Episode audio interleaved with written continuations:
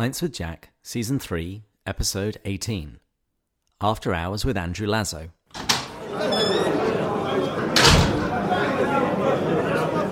Good morning, and welcome to Pints with Jack, a podcast where two enthusiastic C.S. Lewis amateurs get together, share a beverage, and discuss a work of C.S. Lewis. This season we're reading Till We Have Faces. However, today is a little different. Today we have Till We Have Faces expert Andrew Lazo back on the show.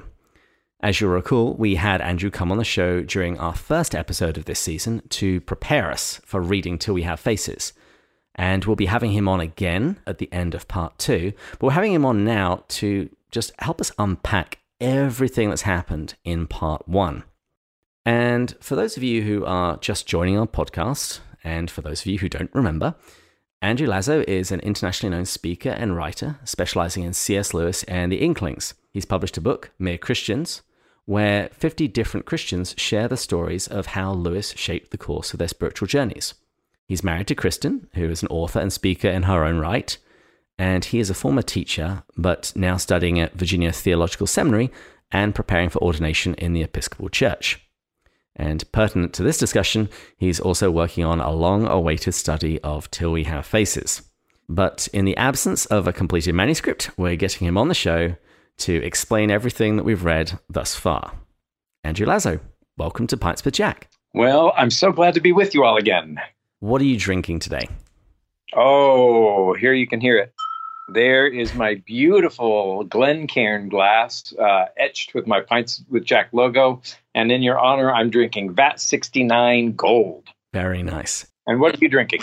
I am also drinking VAT 69. Whereas you're having the gold, I'm having the straight VAT 69, which I brought over, well, I brought back with me from England when I was last there.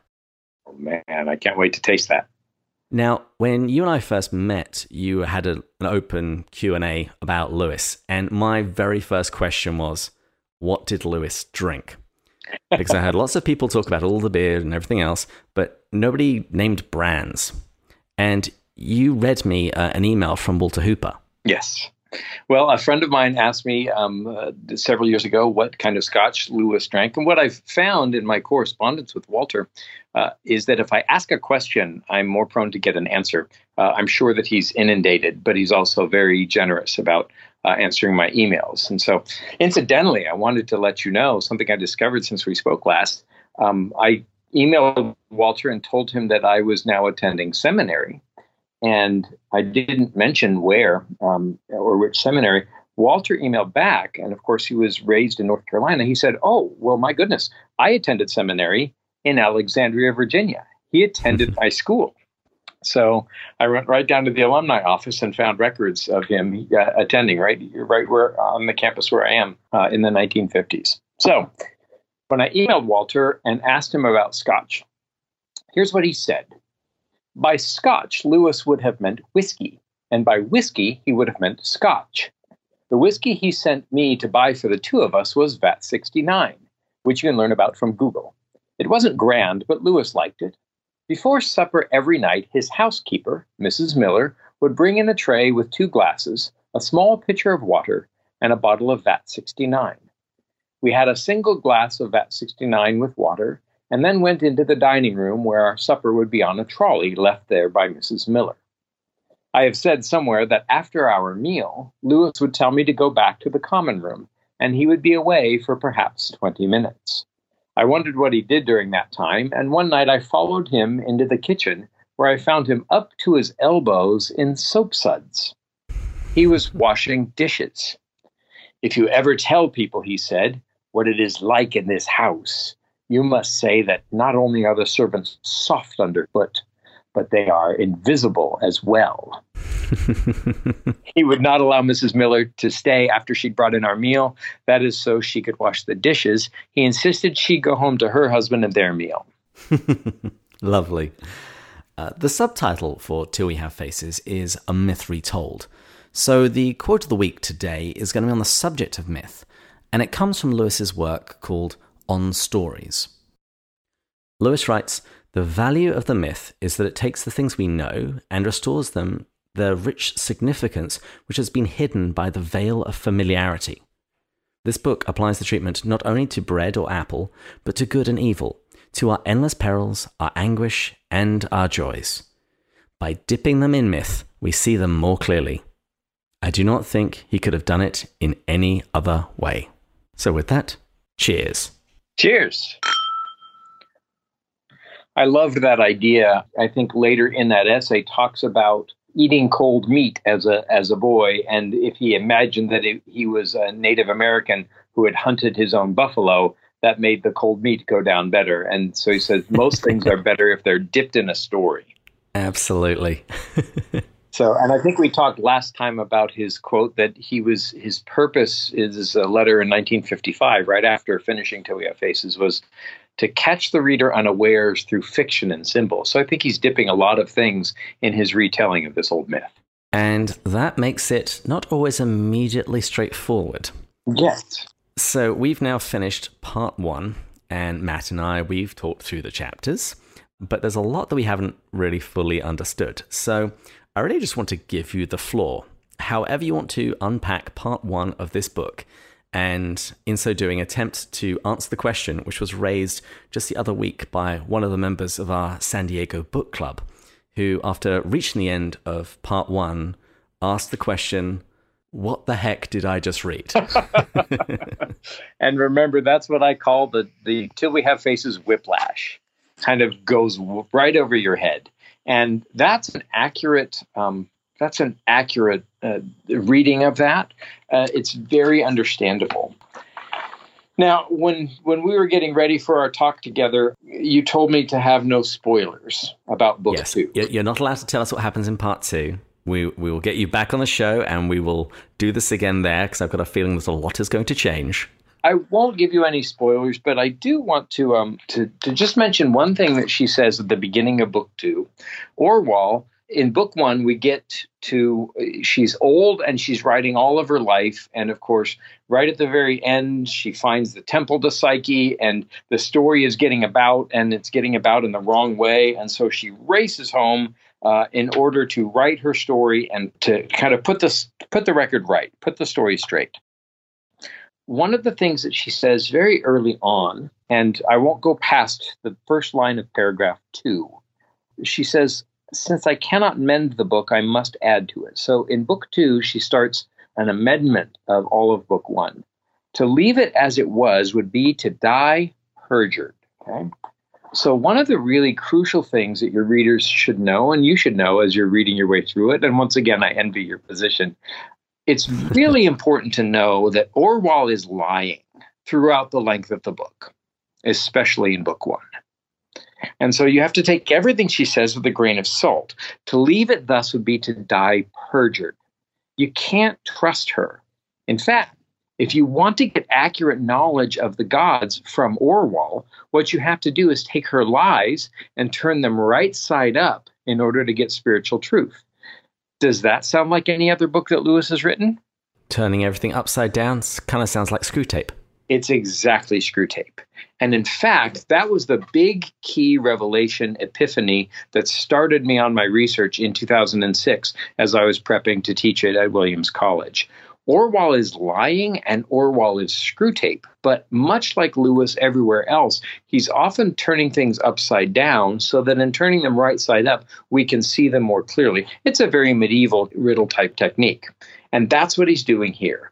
Orual has been lying, lying to us through all of book one.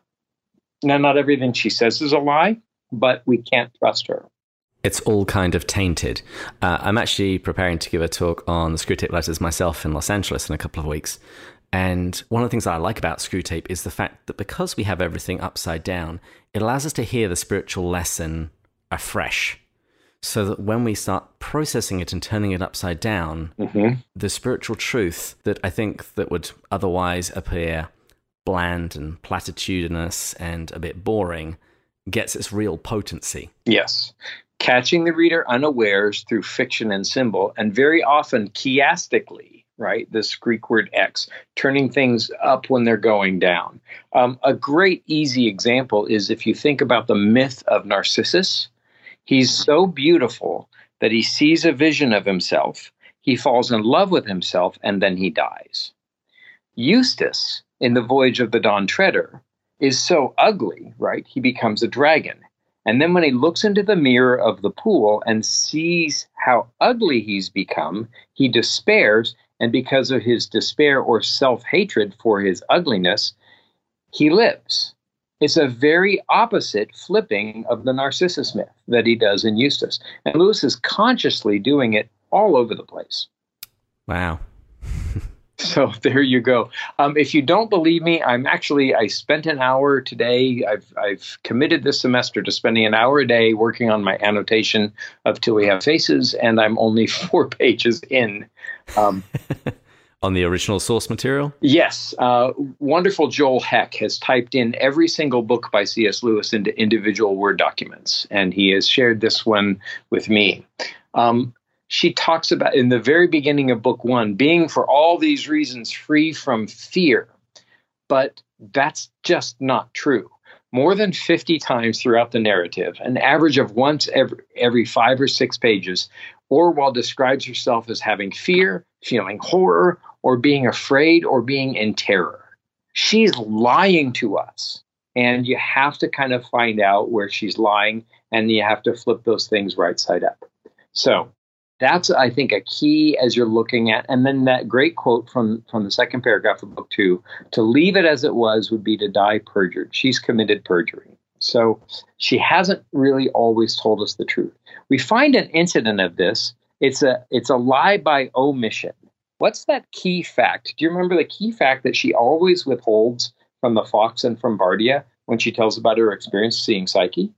The fact that she glimpsed the palace. Glimpsed the palace exactly um, and that's crucial.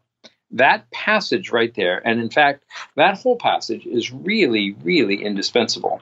That was actually the point at which I think Matt lost sympathy for Orual. Because throughout this season, he's, I don't know if it's really her fault, but when it gets to the point of her omitting that description, I think that was when his sympathy for her kind of died. Yeah. Because even if, even if it was a trick of the light, you still share that. Yes. Because that needs to be taken into account with the reasoning. If you omit that, what does the fox have to go on? Yeah. You know, without question, Matt, I encourage you to to go ahead and, and be disappointed by Orual. I've had uh, wonderful conversations with Max McLean, who says, Well, I just don't like her. Um, but here's the crazy thing what are the first two words of book one? It's I am. Mm-hmm. I am old now and have not, not much to fear. We have to speak through Orual's voice. We are Orual. And I think perhaps one of the reasons that we don't like Orual is that she reminds us of our own self deception so poignantly. And so I would be careful about not liking her because she's us. But I think going back to what we said about Screwtape, that's also mm-hmm. part of what I think this book is is doing because Orual's complaints are very much like our own complaints. Why doesn't God show himself more clearly? Why doesn't he speak more clearly? Why do I feel like I'm having to try and work out a riddle? You know, we are all Job who's railing against God saying this happened and it's not fair. Why? Exactly. And without any question, I, I thoroughly agree with you. And that's what troubled me so much in my first reading of the book. I found her arguments against God so easy to agree with. And I would say, yeah, yeah, yeah, you gods, absolutely. And I want to take a look. I think this is the key passage. In fact, I had a, a wonderful conversation once with James Como, from the New York C.S. Lewis Society and many of the, the Lewis books. His latest is a very brief introduction to Lewis. Um, Jim Como and Diana Glyer and I were at a conference in San Diego. And in my usual understated, uh, humble, self unpromotional uh, manner, I said to James, I said to Jim, I know more about Have Faces than anybody in the world. but I think that it may be true. Jim said, Oh, yeah, well, what's the most important page? What's the most important line? And I quoted it to him and I explained it briefly. And he stared at me. And, uh, you know, here's this New York Italian, you know, rhetoric professor. He stared at me and he said, I need to go rethink and rewrite, and you need to write your book until we have faces. It's rather like, Master, what is the most important commandment of the law? exactly. So here's that passage. And I think this is really crucial to understanding all of book one and to setting you up for what happens in book two. It's on page 95. And uh, fortunately, most of the paperback editions have that same, uh, have the same pagination. So this is chapter nine. It's about halfway through. Remember, she's going up the mountain in order to bury Psyche and to have a bleak life ever thereafter. And remember that she's talking about going on the, the holy road with Bardia and the dew that made the glass jewel bright and how beautiful it was to the left and the right. Behind us, the whole colored world with all its hills heaped up, and the lark was singing. Birds singing in Lewis are crucial, so pay attention. And here's this from page 95 to page 96. My struggle was this. You may well believe that I had set out sad enough. I came on a sad errand. Now, flung at me like frolic or insolence, there came as if it were a voice, no words, but if it if you made it into words, it would be, Why should your heart not dance? It's the measure of my folly that my heart almost answered, Why not? I had to tell myself over like a lesson the infinite reasons it had not to dance. My heart to dance, mine whose love was taken from me, I, the ugly princess who must never look for other love, the drudge of the king, the jailer of hateful Redival, perhaps to be murdered or turned out as a beggar when my father died, for who knew what Glome would, be, would do then? And yet it was a lesson I could hardly keep in my mind. The sight of the huge world put mad ideas into me, as if I could wander away, wander forever, see strange and beautiful things, one after another, to the world's end. The freshness and wetness all about me, I had seen nothing but drought and withered things for many months before my sickness, made me feel that I had misjudged the world. It seemed kind, laughing, as if its heart also danced. Even my ugliness I could not quite believe in. Who can feel ugly when the heart meets delight? That's the key of the whole book. That's crucial. It's obviously very reminiscent of all of Lewis's discussions about joy, his great love of nature. And it also puts me in mind of that passage in Screwtape where Screwtape is shouting at his nephew for letting the man go on this yes. beautiful walk. Yes. And in, enjoy nature and just be happy. And have a real pleasure, right? Read a book he really enjoyed. Yes. Mm-hmm. Not just because it's fashionable. Okay, so here's the thing this is my proof that she's lying, okay? When she hears this, these words, why should your heart not dance? She tells herself over like a lesson mine whose love was taken from me. But in 12 minutes, her love is going to be given back to her, right? Mm-hmm. mm-hmm. I, the ugly princess who must never look for other love. Well, you know the four loves well enough. Did she have friends? Certainly. She had Bardia. She, she had Poobi, who was a Storge love. She had, I mean, how many people loved her? Loads of people loved her. And even lots of unnamed servants. Yes. Yes. Th- when they see her hurting, they are the ones who cry. Absolutely. Poobi, her servant. And then Arnom at the end, you know, says that she was the most wise, most beloved queen in all of the region. The drudge of the king, but soon after, she would become the ruler. She would become the queen. The jailer of hateful Redival, but she marries her off, and that and that that provides peace. So she's no longer a jailer. Perhaps to be murdered, she wasn't or turned out as a beggar. She wasn't when her father died, for who knew what Glome did then? She's lying to herself. And she tells herself, like a lesson, all the reasons her heart has not to dance. But what question does she not ask? She doesn't ask, Who's speaking, please? This invitation to dance is exactly what you what you just touched on, David. It's an invitation to joy. She's invited to rejoice and she's invited to get over herself and to think about the joy of the world. And she refuses it. And I think that refusal turns into blindness.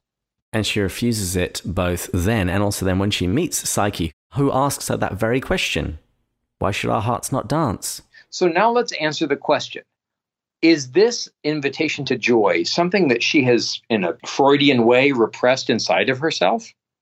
Is this invitation to make her heart dance? Does that come from Orual, in your opinion? No, it comes from everything from without. Be careful. Not everything. Who's speaking? Who would be speaking into her mind? I assume the god. Which god? The god of the mountain. And she's on the mountain.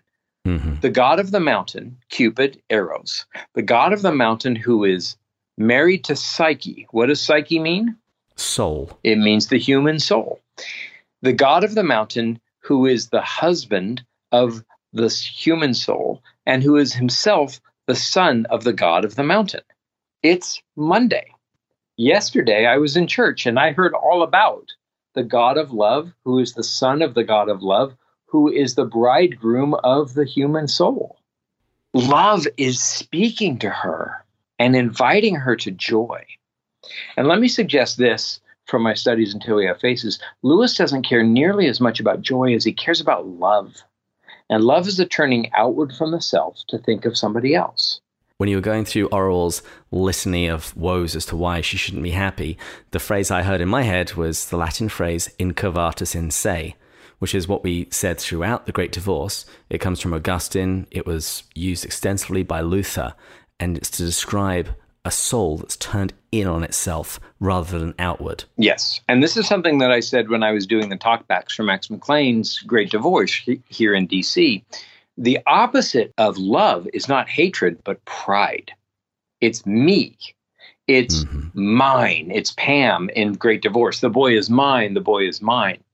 Now, the four loves, which is crucial to Till We Have Faces, I believe that the four loves is Lewis writing in prose what everybody missed in the novel Till We Have Faces. There are two drafts. There's no audiobook of the four loves, there's only a recording of a 1958 script. And my friend Becca Choate has transcribed that script. So you can download Lewis's voice reading the four loves. In there, there's a wonderful definition of love. Lewis says that love is where we go out of ourselves towards another. Mm-hmm. So it's turning from me and turning to another. Okay? The definition from St. Thomas Aquinas was love is to seek the good of the other as other. Exactly. Exactly. For themselves, not for anything that I can gain from it. Exactly. To seek somebody else's good. Absolutely. And he talks about that in the charity chapters of uh, Mere Christianity. He talks about it in the, the agape chapter of Four Loves. But to go out of myself, to, to out of ourselves to seek another, turning from me to you, that's the fundamental idea of love. Here's what I suggest, David. I used to think that Lucy could see because she had the gift of faith. But when I looked at the text, I didn't find evidence of that. I think that Lucy can see because she loves. Remember that her Christmas gift is a cordial. That's from corde, meaning the heart. Mm-hmm. Remember what the albatross Aslan whispers in her ear Courage, dear heart. And courage is also heart.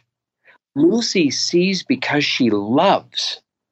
Remember, she loves Tumnus. She has pity for Edmund, right? She turns from herself and thinks of somebody else. The center of C.S. Lewis is not joy, but it's love. And it's turning from self, it's turning from pride, which in book three, chapter eight of Mere Christianity is the great sin. And it's turning towards anyone else. Remember the great divorce? If anybody will turn from themselves to anything outside themselves, they have a chance to get to heaven. Orual is given this invitation to joy, but remember that joy is absence, joy is longing. Joy points to the absence of and the longing for love. Lewis says that in this, at the end of, of Surprised by Joy, that joy is a signpost for something other and outer. And those yeah. words, other and outer, I think are a clear pointing to Lewis's theology of love. And he said he cared less about joy later in his life. I think it's because he saw where the signs pointed. And so it was now less about excitement at seeing a sign because when you're excited about seeing a sign, it's usually when you're lost. right, right. But, but, once you see the signs and you're every everything's pointing to San Diego for the last half hour, and you get excited about coming to San Diego. Absolutely. And what did Lewis lack? He lacked love. He lost his mother. He didn't have good friends in school. And so it's I think joy always is this keening, sharpening towards wanting wanting love, which he lacked. Orual is given an invitation to joy. Why should your heart not dance? If she had said, Yes, my heart will dance. I will take this and I will get over myself and I will be thankful for the beautiful world. I believe, David, if she had said yes to dancing, yes to love, yes to joy, she would have gone down in the valley and she would have seen the palace and she would have seen Psyche in all of her finery. It wouldn't have been the cupped hands, it would have been the goblet. It wouldn't have been the water, it would have been the wine.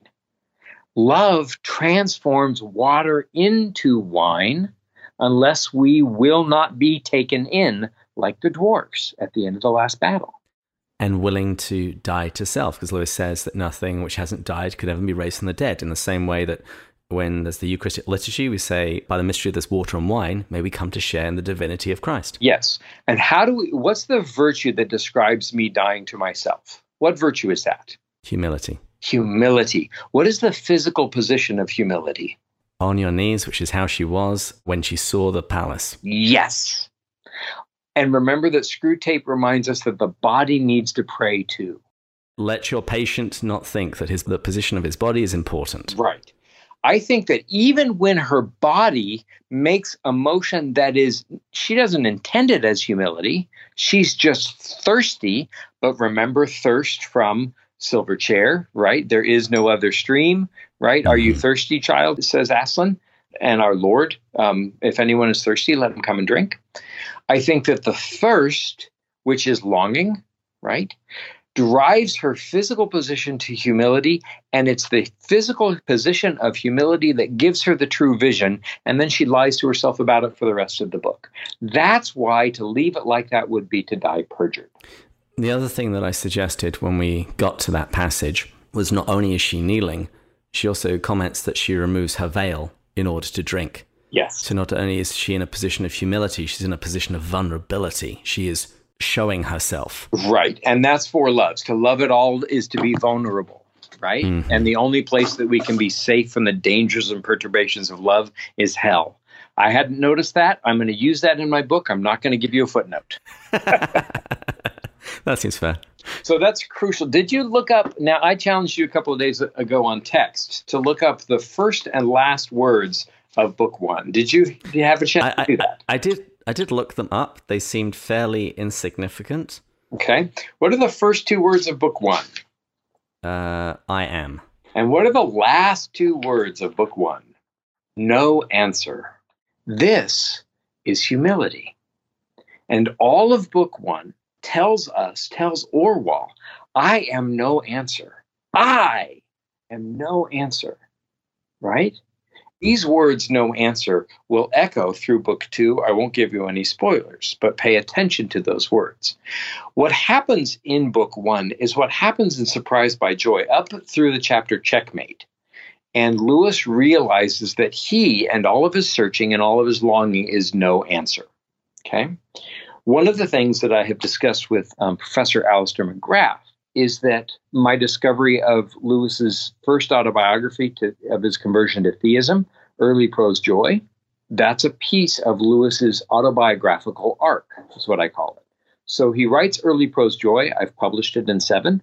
He writes a poetic version, I Will Write Down, and Don King has wonderfully put that in the, the critical edition of Lewis's poems. So there are several autobiographies. Early Prose Joy, I Will Write Down, Pilgrim's Regress, which Lewis said he wrote before he knew how to make things easy. But that's another spiritual autobiography. And then we have Surprised by Joy. So those are four editions of an autobiography. I suggest that Till We Have Faces is another autobiography. And I'm going to also then throw in Dymer, which is about a search for joy. So even before Lewis converts, he writes this long narrative poem about a search for joy. And now we have six different autobiographical attempts to tell the story of joy reaching out towards love. And then you may even consider throwing in grief observed. And now you have an autobiographical arc that spans the whole of Lewis's published life. I think that Lewis keeps writing these different versions of autobiography, especially spiritual autobiography, because he can't quite get it right and can't quite tell the story that he means to tell, and that he finally tells it as rightly as he can once he turns from doing it in prose or poetry till he does it in the novel Till We Have Faces, which he writes with Joy Davidman. Hmm. I can I can see that. Matt and I have said quite a few times that we've that we've seen Lewis, particularly in Orual, and kind of in the funny way because I'm an introvert as well, and so when she's complaining about the fact that she has to go and put on a banquet and all she wants is just a quiet dinner at home with a couple of friends, and she has to do this big thing, and I, I couldn't help but think of the passage in Surprised by Joy where Lewis is just railing against this woman who has invited him to a party. What had he ever done to her? He'd never invited her to one of his parties. Why was she being so cruel? exactly. And his letters, especially in Collected Letters Volume One, letters are full of all of that. Yeah, he really, he really didn't enjoy that. But I think that that's kind of the crucial stuff, and I think that we're right to see, um, to read Till We Have Faces alongside Surprised by Joy um, those who listened to my first visit with you will remember that I said that every single book by C.S. Lewis is present until we have faces, mm-hmm. and some more potently than others. And so initially, what I saw was Screwtape because of the lying.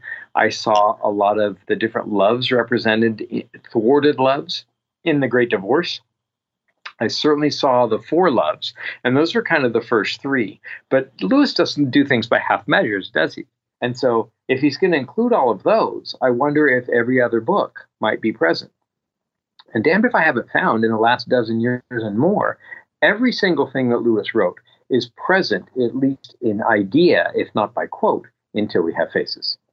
Yeah, particularly since we had just come off a season where we were looking at The Great Divorce, that was the one that was really strong to me because it was all about the lies that we tell ourselves, the lesser loves that we choose instead of the greater one. You know, the, it's it's all that weight of glory where he talks about we're just playing in mud when we don't know what it means to yeah. be on a vacation at the sea, making mud mud pies in a slum because we cannot imagine what a holiday in, at sea might mean.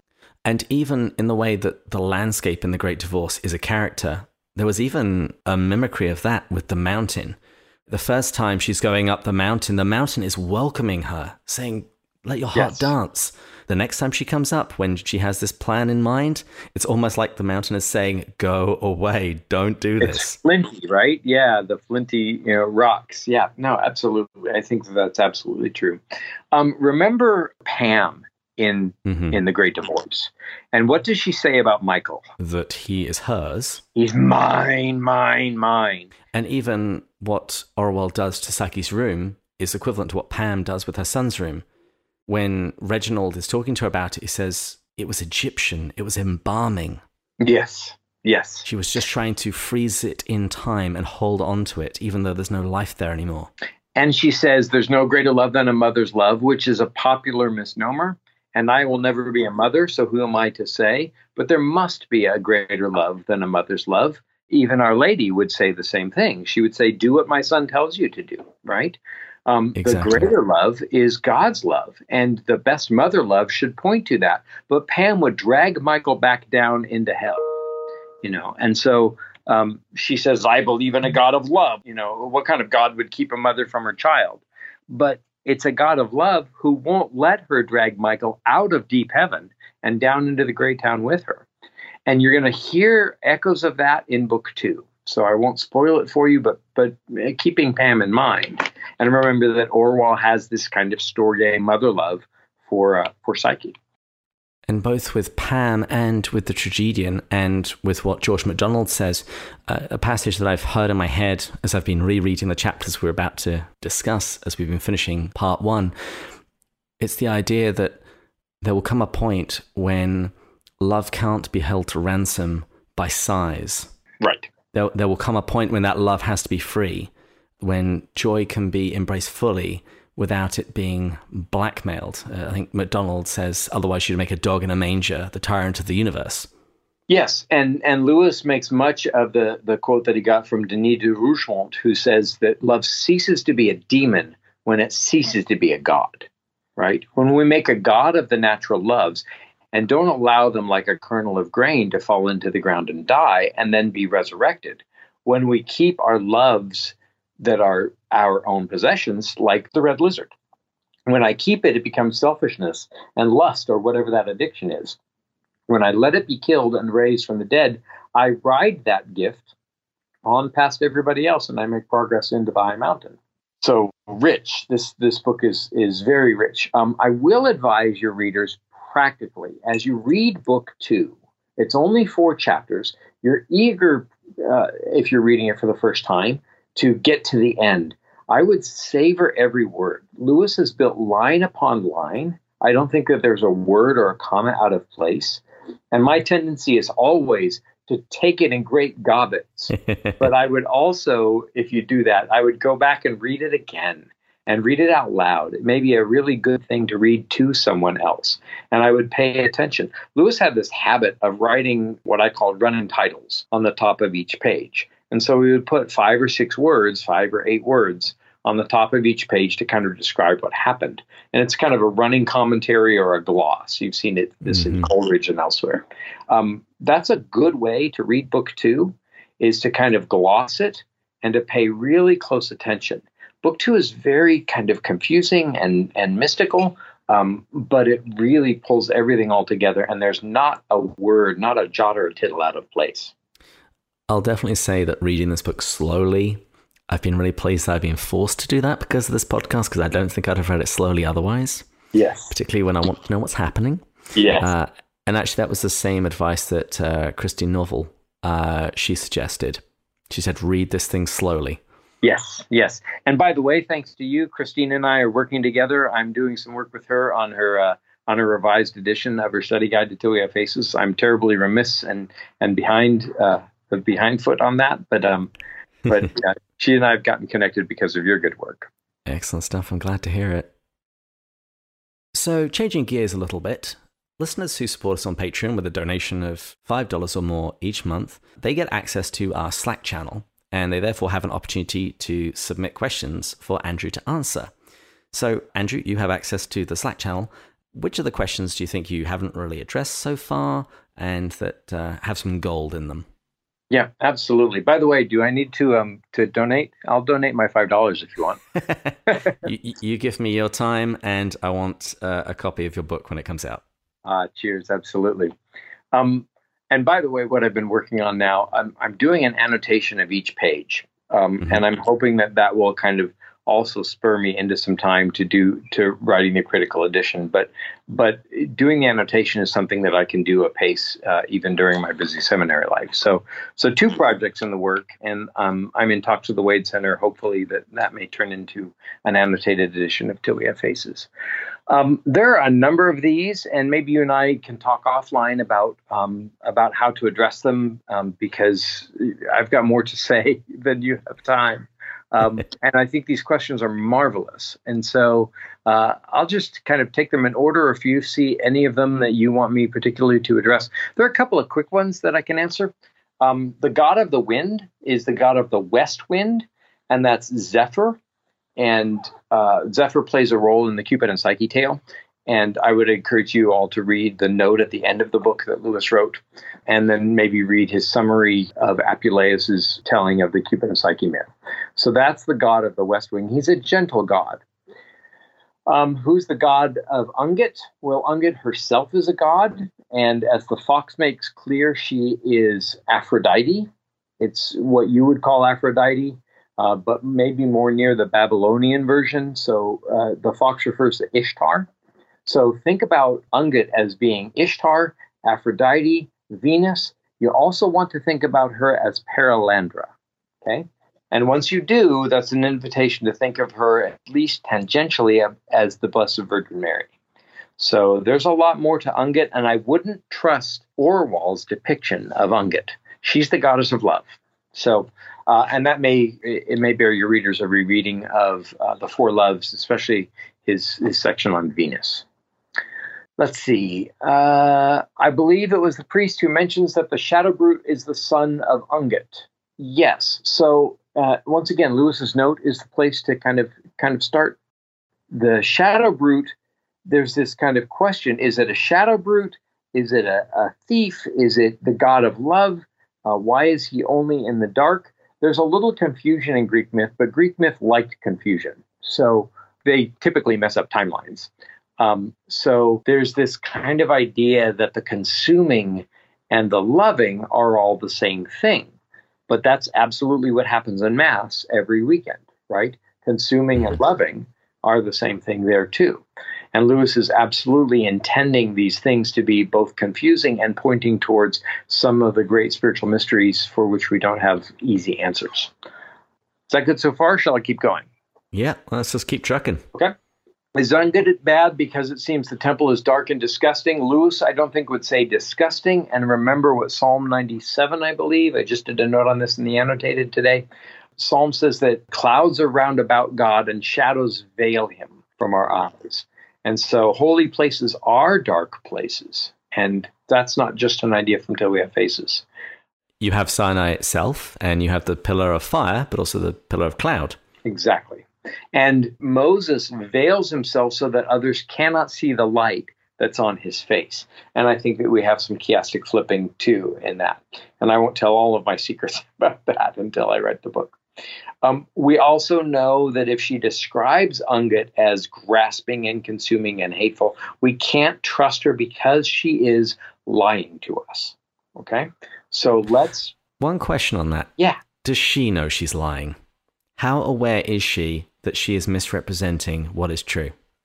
And that's what I mean by the second sentence of paragraph two of book two. To leave it thus would be to die perjured, right? But was she an accidental perjurer or was she knowing? No. She's the accident. She's not at all accidental because she doesn't tell the fox and she doesn't tell Bardia. And mm. we make the mistake to kind of go along with Bardia and the fox and their reactions. But if you go back and read that passage of her coming back from the mountain and speaking to Bardia and speaking to the fox, if she had told Bardia and the fox that she actually saw the palace when she was on her knees, for goodness sakes, she could have gone to the priest of Ungit and said, I got on my knees and I saw the palace of the god of the mountain. Mm. Then even the priest would have given her wise spiritual advice. And remember that Lewis is kind of representing three different worldviews in Bardia the fox and the priest. The fox is Stoic philosophy, you know, lives of the poets, and it's all according to natural purposes. That's good as far as it goes, but it doesn't go far enough. Bardia is like, well, I'm just going to do my duty. Well, piety, doing one's duty, is good, but it doesn't go far enough the ritualistic nature of the temple worship, well, that's good. It's what Lewis would call thick religion in Christian apologetics in God in God in the Dock. Um, it's not clear religion; it's thick religion, um, but it's good only as far as it goes. So each of these three approaches come close. If Orual had taught had, had told each of the three what she really saw, I think that would have changed everything. And each of them, in their own way, would have told her what her duty was to do um, but she refused to because she was lying to them. No, she's a liar from the from the word go. And in particular, on that front, the one that really annoys me was the fact that she doesn't wait for any further conversation with the fox. She rushes back up to the mountain on a collision course yep. with something that is not going to be good. This is not going to end well. See, the difference between idolatry and the worship of the true and living God is that idolatry is when we create the gods in our own image. Mm. And worship is when I receive from God his own image. And remember the great commandment, and remember what Lewis calls the intolerable compliment. And the overarching underlying theme, not only of Lewis, but of all the universe, is love. That's part of why I'm training to become a priest. And that's part of why the phrase that I keep using for my kind of field theory of Lewis is clarity and charity, right? Claritas et caritas to see clearly the love of God. Because she refuses love, because she refuses these things and turns into herself, she won't sit still to be loved, right? Mm-hmm. Therefore, she can't give love. But the gods still, it's this wonderful. It's one of the five, um, the five sonnets that Lewis writes in his in his poems. It, it's the, the the love of God is like the, the, the, the moth that booms against the window pane for hours, thinking that the way to reach the flowers, right? God's love is crashing on us like the tide, and we won't abide God's love. But if we will sit still for the love of God, it will transform our lives. Orual won't sit still for it until, well, I'll let your readers continue reading.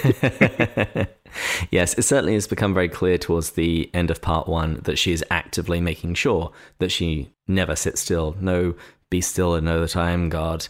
No, still small voice. It's back to Screwtape again. What Noise. We need lots of noise to drown everything else out. Yes, yes. Music and noise, how I despise them both.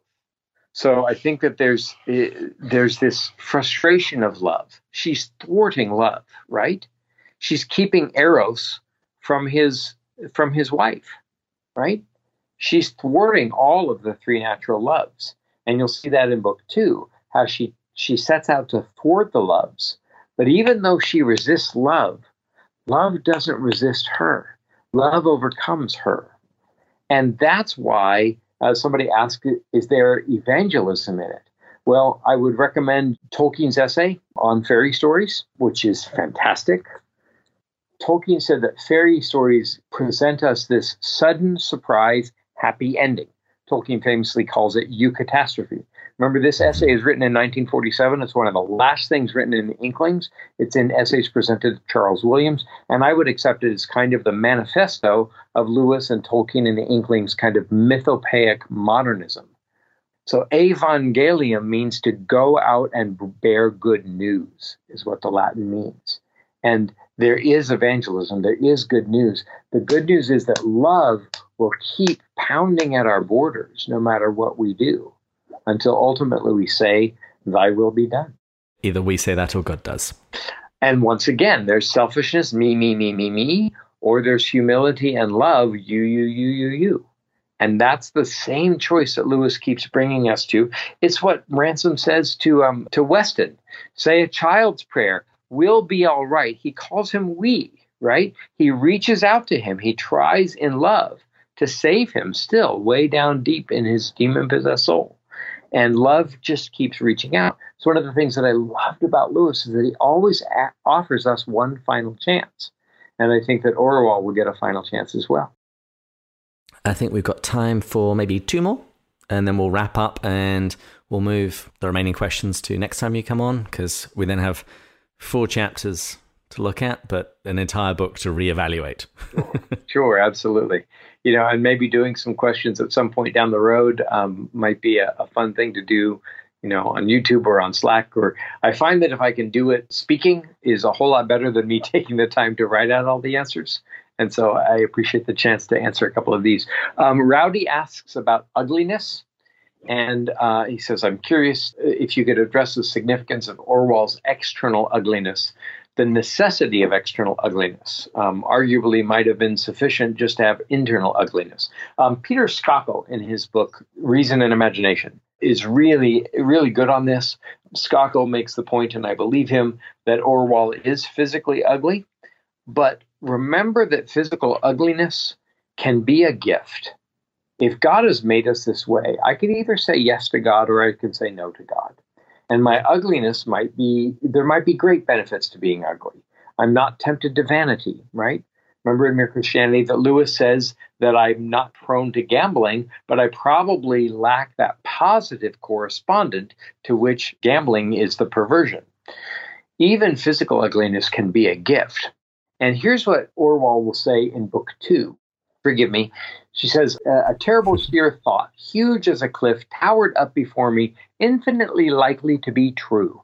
No man will love you, though you gave your life for him, unless you have a pretty face. So, might it not be? The gods will not love you, however you try to please them and whatever you suffer, unless you have a beauty of soul.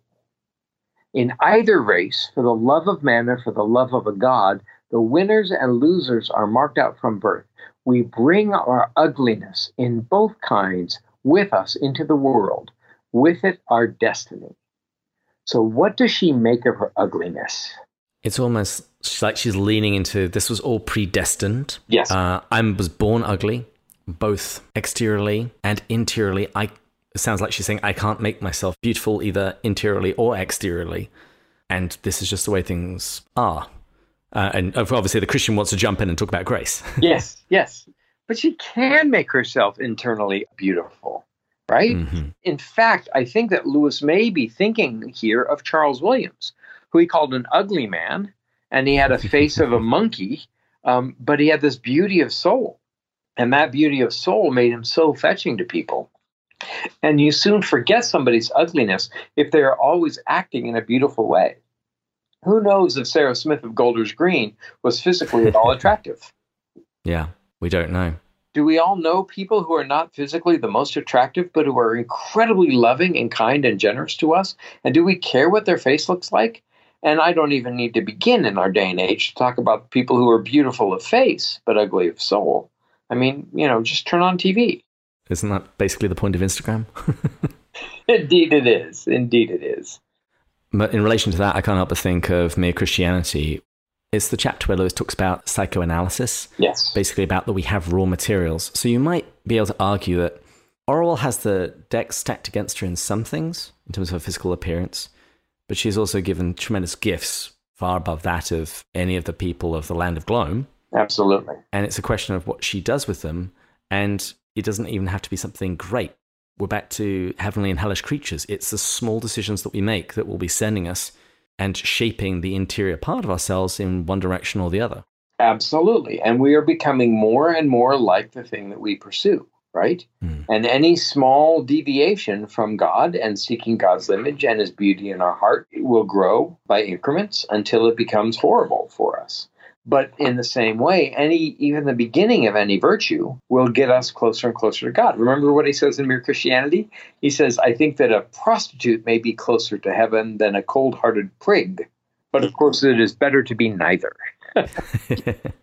and remember that even her voice is beautiful. Trunia is you know, flirting with her because yeah. she has a beautiful voice.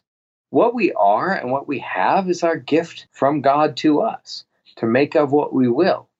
And ultimately, we can either pray the Blessed Virgin's prayer, yes, Lord, or we can say, no, Lord. And, mm-hmm. and it all comes down to saying yes to God, whether we've been given favor or not. It's saying yes to whatever He has given us, and certainly has given us all great gifts. And what we shall do with them, uh, I think, determines our eternal destiny. He gives, He takes away. Yes. But blessed be the name of the Lord. Blessed be the name of the Lord. And it's that attitude of more love for God than selfishness towards himself and listening to his wife like a dripping faucet that allows Job to be restored and allows his whole fortunes to be restored. And that's what God wishes for us, right? Once the, the man with the serpent says no to his own selfish addiction, it gets slain and then turns into the thing by which we progress. I think that even Orual's ugliness could have been a gift to her had she allowed it to.